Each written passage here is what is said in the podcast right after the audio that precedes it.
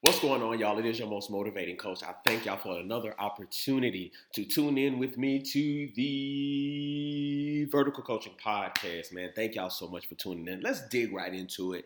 I want to thank y'all, first of all, for the views and the many listens that you've given me, that you've given me, excuse me, to every previous podcast we have before now. We're about to dive into a new series that um that I entitled Govern Yourself Accordingly. This series really is intended uh, to push you to develop and be the best self that you can and start noticing some things about yourself that you might not have seen before. So, we want to dig straight into it. So, when it comes to governing yourself, a lot of governing yourself is putting yourself in a position to continuously to, to continuously develop, to continuously grow, to continuously uh, be on a platform or position to make yourself the best self that you can be.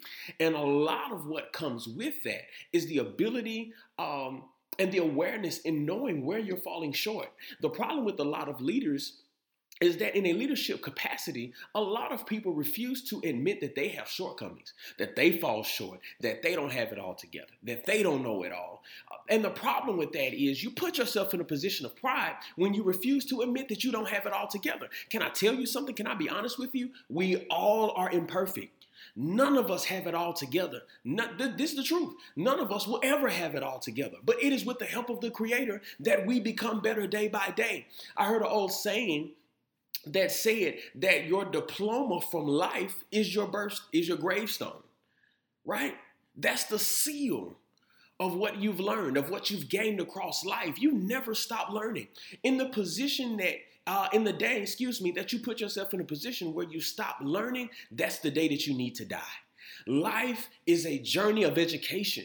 It's a journey where every single day, every minute, every second of every hour, you're learning. Whether it be something about yourself, something about life, something about your coworker, something about your job, your career, something about what you're doing as an entrepreneur. Every moment of every day is a learning experience. When you stop positioning yourself to learn, to grow, to develop, uh, to modify something about your behavior or your skill set, it's time for you to die. This is the reality. This is what we deal with. And a big part of, of governing yourself accordingly, which is why we titled this Where Art Thou, is understanding what you have the ability to control. Can we talk a little bit? This is serious. What understanding what you have the ability to control, and I want to dig into this very, very briefly. I'm not going to be on here long um, because I want to be. I don't want to be long, but I definitely want to be strong. You know, right? So we understand that there are certain things in life that we have the ability to control, right? And there are certain things in life that we don't. Several things in life that, that control our destiny are things that we literally have the ability to control our speech, our mouths, our responses, our reactions, how we deal with relationships, how we handle people, our ability to be integral and honest, our ability to show up to work on time, our ability to handle ourselves accordingly in relationships, to treat our spouses correctly, to, to treat people correctly, to handle our responsibilities, all of those things we have the ability to have control over. Right? So when we ask the question, Where art thou? It's not a question, watch this, is not a question of where you are physically, but it's a question of where you are in response to the authority and the dominion that you're supposed to have. Watch this now.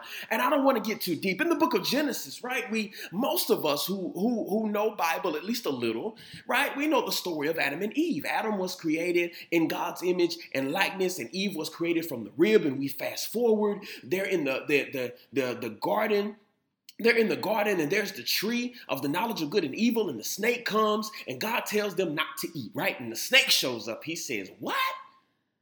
God told you not to eat? Don't believe that. God only said that because he knows in the day that you eat it, you'll be like him, right? You'll know good and evil just like him. But watch this now. So Eve ate and then she knew, right? So she looks at Adam and she go, hey, bro, listen. Did, did, did, did your fruit kind of tasty, bro?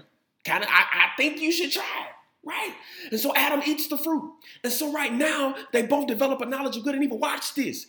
So after they eat, they they they knew the Bible says, and they knew they were naked and they were ashamed. Which is a whole different revelation. I don't want to get into that. But this is the meat of what I want to talk about. Verse number nine, when you skip down, it, it says, uh, verse number eight, I'm sorry. And the Bible says, and they heard him walking through the garden in the cool of the day. And they hid because they knew they were naked and they were ashamed. So, verse number nine, the Bible says, And the Lord God called unto Adam, and he and he said unto him, Where art thou? What's powerful about this is that God is omniscient. There's not a thing that takes place on this earth that is green and blue and round with a blue sky and clouds. There's nothing that takes place here that God does not know. There's nothing that, that, that happens. God sees it first. Everything that happens happens by by his mouth, by his word, by his hand. There's nothing that's accidental. So when God asked Adam, Where art thou? He was not asking Adam where he was in a physical position, but he was asking Adam, Adam, where are you? Where is your dominion? Where is your authority? You have given up everything that I've given you in a moment of disobedience. Ah. Where is your authority? Where did you put your dominion down at? Where did you leave your authority?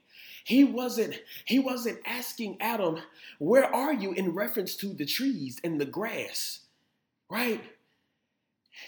And the and, and his position in the garden, but he was asking Adam, "Where are you in your posture of dominion?" Right? So, this is the very same question. I want to be honest with you. This is the very same question the Creator asks a lot of us. Walt, where are you? You all who are listening, where are you? Where did you leave your dominion at? Where did you leave your authority at? What did you lay down your dominion and your authority for? Was it money? Was it a job? Was it a relationship? Was it an unhealthy habit? Was it an addiction? All of us have the ability and the authority to govern ourselves in accordance with the will, the way, uh, uh, and the, the designated purpose that was given to each one of us. All of us are called to be something great. Maybe not ministry, lawyers, doctors, speakers, military, soldiers, airmen, sailors, marines, accountants. Come on, human, human resource directors. All of us were called to be something great and amazing. But in order for us to do that, we must watch this. We must govern ourselves accordingly. We must govern our mouths, govern our decisions, govern our hands, govern our, govern our feet. Everywhere that we walk, the places we step into, the tables we sit at, the doors we walk in. We must govern every decision that we make on the way to purpose with in, in accordance with the will, the way, and the intent of God's will for our lives. Right? There's the authentic will of God. This is what He designed us to do, the purpose He designed, He designed us to stand in. But then watch this, but then there's the permissive will. This is not necessarily the thing that God called us to do, but it is the things that happen on the way to purpose and destiny. It's the thing that God allows to happen to us to drive us back into His designated will. The breakups, the heartaches, the frustrations, the trials the issues, the concerns, the problems, everything that you faced up until this moment was designed to push you into the place of greatness. It wasn't designed to bend you, to just break you, but it was designed to mold you and make you and shape you into the person that you are to become in purpose. Everything that happened to you, I want to encourage you. I want you to look at your situation differently. Everything that's happened to you up until this point was designed to make you a person of purpose, a man of mandate, a woman of wisdom, a person of strength, enduring hardness as a good soldier. These things were designed not to break you, but to build you. We can't stop leaving and laying down our authority and dominion for decisions that seem good in the moment but aren't good for our future. So I want to ask you in the middle of you growing, and as you get done listening to this, to meditate on what has gone out,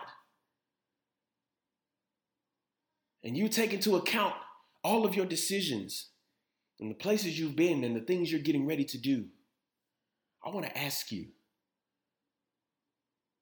where art thou?